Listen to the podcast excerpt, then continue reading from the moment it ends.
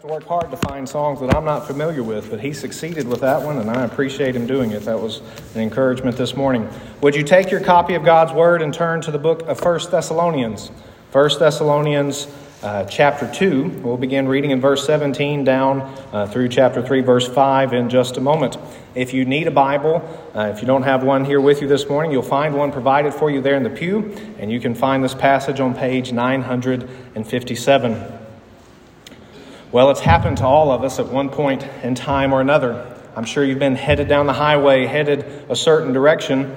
Uh, your plan is all in place, you're going full speed ahead, and then the warning signs appear. There's a detour up ahead. Well, what do you do next? Well, perhaps it's only a, minor inconvenience. Perhaps you just get on the different path and it may slow you down just a little bit, but it's no big deal, and eventually you get to your intended destination. But there are other detours that can really set you back. You may feel that it costs you time and it, uh, you lose ground that you feel you can't afford to lose. We've all faced detours in our travels, but also in the rest of life as well. We've faced detours in our jobs and in our marriages and in our finances.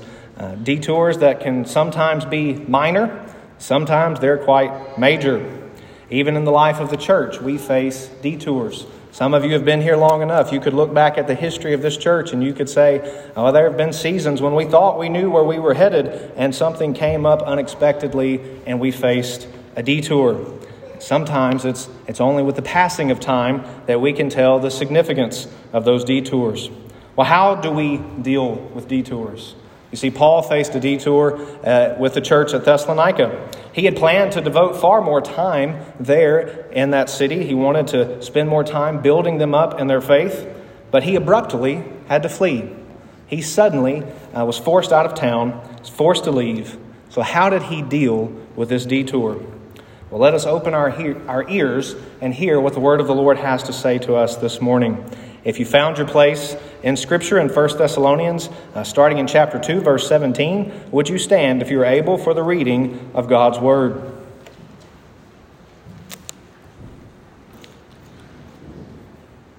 Paul writes, But since we were torn away from you, brothers, for a short time, in person, not in heart, we endeavored the more eagerly and with great desire to see you face to face, because we wanted to come to you, I, Paul, again and again. But Satan hindered us. For what is our hope, or joy, or crown of boasting before our Lord Jesus at his coming? Is it not you? For you are our glory and joy. Therefore, when we could bear it no longer, we were willing to be left behind at Athens alone and we sent Timothy, our brother and God's co worker in the gospel of Christ, to establish and exhort you in your faith, so that no one would be moved by these afflictions. For you yourselves know that we are destined for this. For when we were with you, we kept telling you beforehand that we were to suffer affliction, just as it has come to pass, and just as you know. For this reason, when I could bear it no longer, I sent to learn about your faith for fear that somehow the tempter had tempted you and our labor would be in vain. And, brothers and sisters, even as we labor, we labor knowing that the grass withers and the flowers fade, but the word of our God stands forever. Let's pray. God in heaven, we come to you now. We have heard your word, and we pray that your spirit would move among us, that we would understand your word for us this morning. Lord, would you calm our spirits? Would you help us to set aside all distractions and that we would be able, from the youngest of us to the oldest among us, Lord, that we would hear your word and we would understand what you're saying to us this morning. We ask this for your glory, and in the name of your Son, Jesus Christ, we pray. Amen. You may be seated. Well, it was only a matter of days after Paul left town that the word began to spread. It started initially, I'm sure, as whispers uh, behind the backs of Christians, but then uh, the whispers grew louder into a roar of gossip, and the people who were opposed to the Christians began to boldly say to their face, They said, Paul never cared about you. He only wanted your money. He was just like everybody else that comes through here. Those Jewish people who were opposed to the gospel, they scoffed and they said Paul only wanted glory. He just flattered you, Gentiles. He just made you think that you could have a new way of life. But don't you see? When the going got tough, Paul got going. He abandoned you, you Thessalonian Christians. He didn't really care. I'm sure those were the rumors going around in Thessalonica after Paul left town. And oh, how those lies must have grieved the heart of the apostle. He's already addressed some of these matters in the letter, but this morning we come to the passage where he answers the big question Why did you leave, Paul? More than that, why haven't you come back? Did you hear the passion, the emotion in his response in these verses? Sometimes we have these images of the gospel writers and the apostle Paul, these images in our mind, and we just picture them as being perfect people, and they're just standing aloof. It's the cold, dry, stately apostle Paul. But did you hear the emotion in his voice in this passage? How much he cared for these believers in Thessalonica, how much it pained him to be away from him, from them. This is a, a passionate passage. And in many ways, it reads like a narrative. You see, there's no commands in this passage for us, there's no commands for the Thessalonian believers. It's simply telling the story. So, in that sense, we're going to treat it like we would treat a narrative passage. We're going to read through it, we're going to see the story, we're going to hear what Paul says happened to them. And then at the end, we will attempt to pull out some application for us for how we might deal with detours. But we begin by hearing just how painful this detour was for the Apostle Paul. He begins in verse 17 saying, But since we were torn away from you, brothers, torn away from you, literally saying, we were made orphans. That's a vivid word picture. We were made orphans. Now, in our modern understanding of that word, we think of children who have lost their parents. That's what an orphan is. But in the ancient understanding of the word, it could also refer to those parents who had lost their children. It's a word of great pain, loss, and sorrow. That's the big idea that Paul is pointing out to them here. He's already given these multiple family analogies in uh, this chapter. He's talked about how when he came to Thessalonica, he came in some ways like a mother, and in other ways, he came like a father. And now he's speaking to them as brothers and sisters in Christ. But he's also saying that as your father, as your mother, we have been torn away. We have been made orphans. We were forced to leave you. And we saw that back in Acts 17 when we saw the narrative of Paul at Thessalonica. We saw how the Jews who opposed the gospel, they stirred up the city so much so that Paul, uh, through the, the courtesy of a friend named Jason, had to post bail. He had to post security to say that there were going to be no more problems which essentially meant Paul had to leave town. He had to get out of there because of the great opposition there in the city. He says, We were torn away from you. But actually, it's only been a short time. It's probably just been a few weeks since Paul was pushed out of the city, that now he's writing back, that he's sending Timothy back because of his great love, his longing for them. It's only been a short time, and in fact, they're separated in person, but not in heart. Literally, they're separated in face, but not in heart. Paul says, We want to be among you face to face.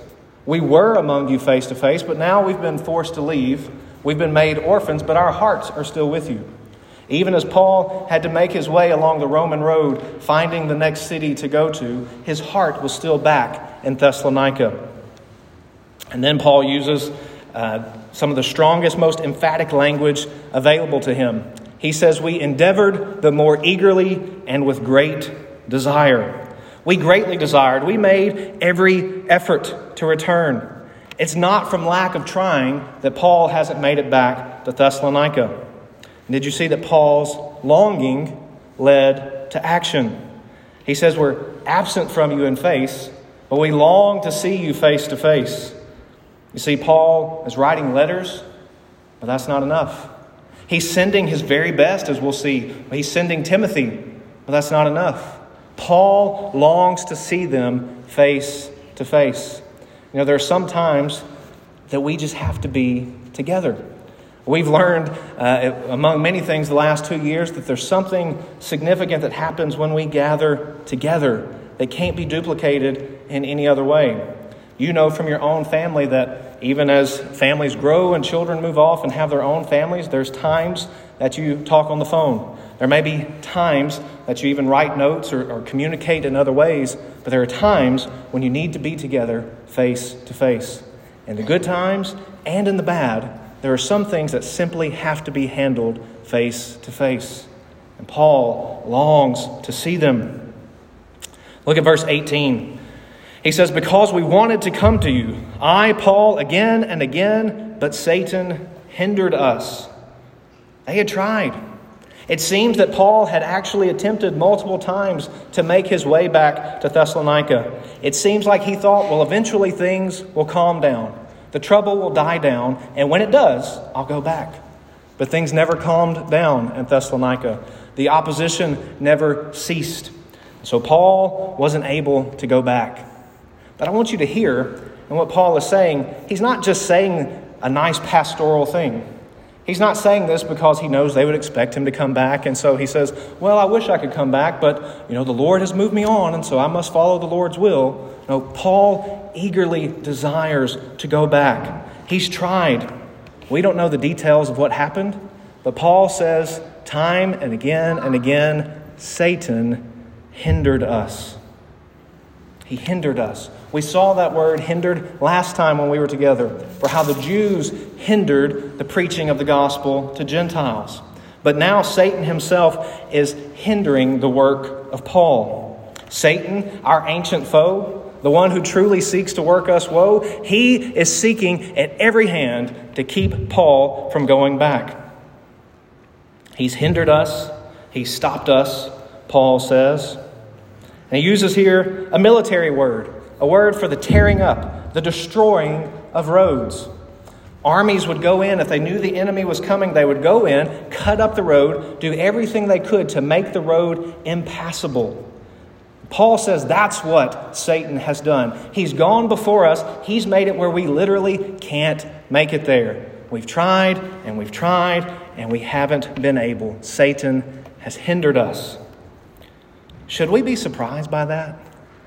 Ever since the Garden of Eden, Satan has been working to keep people away from God, to draw them away from their fellowship with God, to keep people from trusting God, and once they have trusted, to keep them from being productive and fruitful in their Christian life. This is what Satan does. Think about what God has done through Paul in Thessalonica. Because of the work of the Apostle Paul, God has caused people to turn away from idols to serve the living and true God. God is at work in Thessalonica, and Satan wants to stop it in any way he can. Incidentally, could that be said of you this morning? Is that your testimony that you've turned from idols to serve the living and true God? That you've repented of your sins, trusted Christ, not trusting in yourself or in your own good works, but that you are trusting only in the work of Christ for your salvation. If that's not true of you this morning, then I would plead with you to repent and trust Christ. Paul, through God, has been very fruitful and productive there in Thessalonica. And Paul is left, and he hasn't come back because Satan has hindered him. Not because Paul doesn't care about the Thessalonians. In fact, he cares so much. Look at verses 19 and 20. He says, What is our hope, our joy, or crown of boasting before our Lord Jesus at his coming? Is it not you? For you are our glory and joy. Dare we doubt Paul's love for his people? Do you hear that lavish language? You are our glory and our joy. Notice once again, as I've mentioned to you before, that the return of our Lord, the coming of Christ, the future events on God's calendar permeate the book of 1 Thessalonians. We know that chapter divisions are artificial. Paul didn't write his letter with chapters and verses, he just wrote the letter. But in the providence of God, the way this book has been organized, every chapter ends with a note pointing toward the return of Christ, toward the Lord's coming. And we know that Paul is telling us that our hope is in Christ. We should have a hope that endures. Our confidence is in Christ. But Paul teaches us something here that we often miss. He says that our hope and our joy in his coming will also come because of the joy that we have in those that the Lord has brought to Christ through us. Because of the fruit that God is bearing in and through us, we will have joy at his coming. Paul is not only looking forward to seeing Christ, although he certainly is looking forward to seeing Christ. He's looking forward to seeing the work that God has done in other believers, the work that He's done in and through the Thessalonians as they come to completion at the time of the Lord's coming. Paul uses language here that they would have understood. He talks about a crown. And it's not the crown that the king would wear, that's a different word. This word is Stephanos. It's the word that we get Stephanie or Stephen from. Those names come. We have at least two Stephanies here this morning, and your name means victor's crown. That's where this word comes from. And Paul uh, is pointing to this image. They would have known that athletes in that day, when they run the race, when they complete the race, they would have won a victor's crown. That would be very simple compared to our standards today. We wouldn't think much of the victor's crowns of those days, but it was very significant because it not only recognized the fact that they had completed the race, but it also recognized all the work, all the labor, all the effort that went into the preparation for that race. So Paul says, What is our hope, our joy, our crown of boasting when we return? It's the work that God has done through the Thessalonian believers. What joy! What heavenly boasting, the right kind of boasting that we boast in the Lord, what God has done in others through us. Praise the Lord for what Paul, uh, what God has done through Paul in the Thessalonian church. So Paul says, no matter what hindrances may come, Paul's absence is not due to a lack of love or a lack of care for the Thessalonian believers. He says, You are our joy and our glory. But don't miss this. That's why the detour is so difficult. That's why it's so painful for Paul because he loves them so deeply. Do you hear the pain in Paul's voice? Look at chapter 3, verse 1. He says, Therefore, when we could bear it no longer, we were willing to be left behind at Athens alone. And we sent Timothy, our brother and God's co worker in the gospel of Christ. It says, when we could bear it no longer.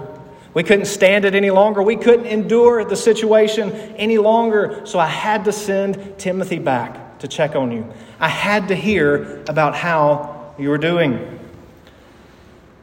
Paul gave his very best for the church at Thessalonica. He sent Timothy, a son in the ministry, a co worker, a brother in Christ, God's co worker in the gospel of Christ. He sent Timothy Silas is sent on another mission that we're not told about in great detail. But Paul is left alone to go ahead to Athens. You've seen in Acts 17 Paul's uh, encounter at the Areopagus there in Acts 17 when he's debating all of these philosophers, all these people who opposed the resurrection of Jesus Christ. Don't you think that Paul would have rather had Timothy by his side in Athens? Ministry can be lonely when you don't have another pastor, another shepherd alongside of you, encouraging you in the way that only other pastors can. When they know the burden that goes with it. And Paul certainly would have longed for Timothy to be with him. But yet, Paul sent Timothy gladly, freely. He sent Timothy back to check on the Thessalonians. Paul sent his very best. Paul was willing to endure the detour for the sake of the church. what was Timothy supposed to do when he made it back to Thessalonica? Look in the middle of verse 2. It says, To establish and exhort you in your faith. To establish and exhort, to strengthen and to encourage, to fortify and to comfort. What did Paul send Timothy back to do in the midst of this detour? He sent him back to be a faithful pastor to minister to the believers there in Thessalonica. Paul divides the work up into two words to establish and to exhort.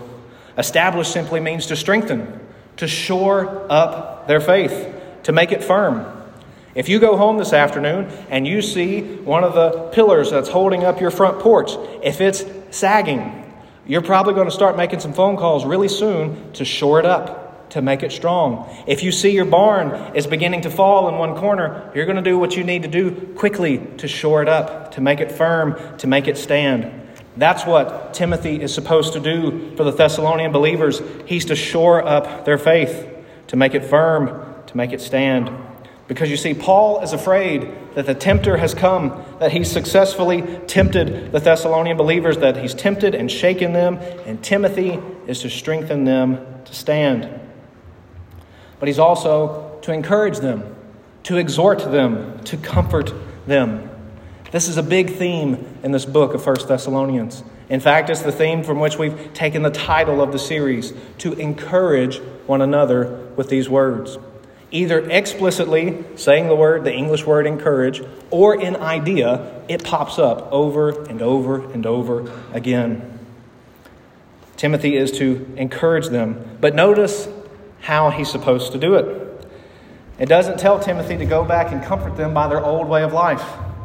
He doesn't go to them and say, Guys, I know things are hard. I know that the opposition, the affliction, the persecution is growing strong. So if you need to, just a little bit, go back to your old way of life.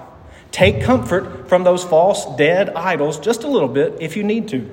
He doesn't tell them to do that. He doesn't say, Well, I know that's what they're used to doing, that's the way they've always done it, and so therefore you need to give them the opportunity to just do a little bit of their old way of life. No, he's to comfort and strengthen them in their faith, in their lifestyle, in their walk with Christ, in their personal devotion to Christ. He's to strengthen them to encourage them to stand. Why? So that no one would be moved by these afflictions, the beginning of verse 3. So that no one would be moved by these trials. You see, the work of the pastor is to establish and exhort you, to strengthen and encourage you in your faith, so that when trials come, not if, but when trials come, when afflictions come, that you won't be shaken Instead, that you will be able to endure the afflictions, afflictions of this life while you're waiting on the next life. While we wait for God's Son from heaven, whom God raised from the dead, Jesus, who delivers us from the wrath to come. This is what Timothy is supposed to do when he gets back to Thessalonica. Paul reminds the Thessalonians they shouldn't be shaken by these afflictions. Why? Look in the middle of verse 3. For you yourselves know that we are destined for this. For when we were with you, we kept telling you beforehand that we were to suffer affliction, just as it has come to pass, and just as you know.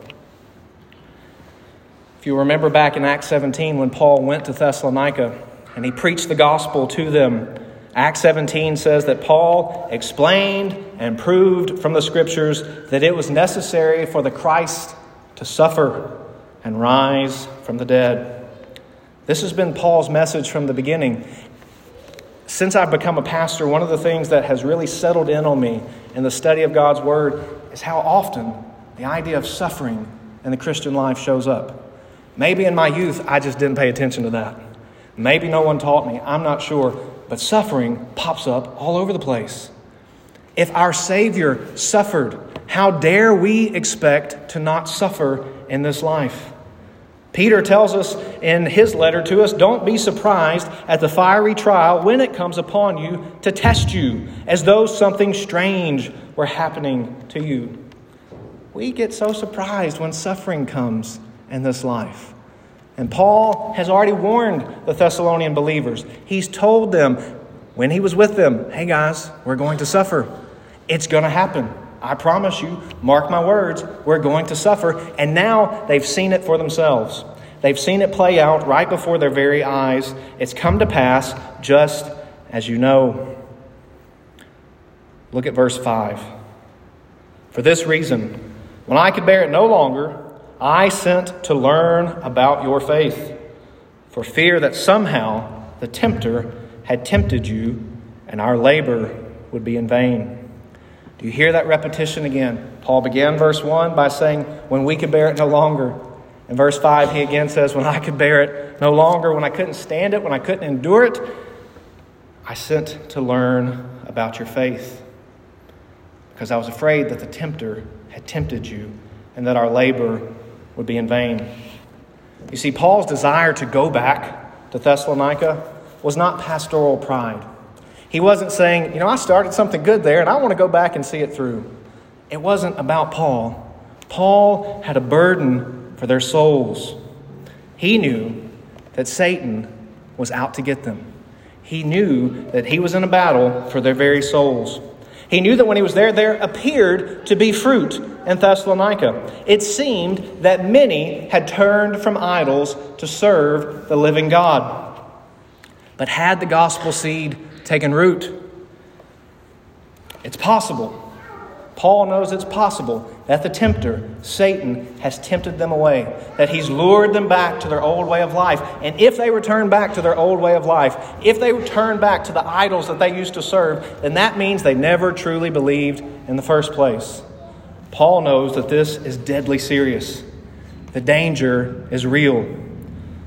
But for Paul, the detour must not destroy their faith. And that's why he's so passionate for the believers in Thessalonica. Well, what can we learn from all of this? Most of you have figured out by now I'm not the Apostle Paul, and I hope you know that you're not the Thessalonian church. So, what are we supposed to do with this letter written by Paul to the Thessalonians? How do we apply it? I see five quick things I want to remind you of. The first thing is to rest assured that detours will come in your personal life in the life of this church. Detours have come, detours will come. Secondly, be reminded that detours can be quite difficult. They can be painful. They can bring sorrow. Because you see, the more that our love increases for one another, the more painful they might actually be. Don't forget Paul's love for his people. Do you hear that all throughout this letter? May we love one another that deeply, even in the midst of detours. The third thing to point out is that detours may be the will of the Lord, or they may be a hindering by Satan. You see, there's other times when Paul writes that he says, We weren't able to do what we wanted to do because the Lord hindered us. The Lord told us not to go this way. But here, Paul is able to say with crystal clarity, without reservation, that this is a hindrance from Satan that Satan has cut up the road and made it impossible for him to get back, that Satan is at work among them. We may not know the difference until sufficient time has passed. We may wonder is the Lord working or is Satan hindering us? Sometimes we're not sure. But how could we think that things are always going to go smoothly just because we're doing the right thing? We can be faithfully obeying the Lord, and trouble comes, persecution comes, we still fall prey to that sneaky prosperity gospel. That we think if everything's going right, then that means God is blessing us. But it could be that the fiery trial has come upon us to test us, just as Jesus promised. Fourth, detours must not paralyze us. They must not paralyze us. Paul had repeatedly tried and failed to go back to the church at Thessalonica. But every time he failed, he didn't stop serving the Lord. He didn't say, Well, this difficulty's come up and it's just so discouraging, we might as well shut the church down. I might as well just forget about those Thessalonian believers. No. No matter the detour, no matter the discouragement, Paul faithfully continued. He persisted in doing the will of God. Some of you say, That's what I want to know, preacher. I want to know what is the will of God for my life. Well, keep reading. Paul has much to say in this letter for us about the will of God. We'll come across that in due time. So, finally, how do we deal? How do we respond to detours?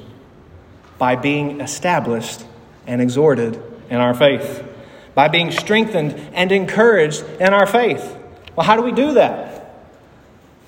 It's not flashy, it's not new, it's not rocket science, it's the ministry of the Word, both privately and publicly, God works through His Word.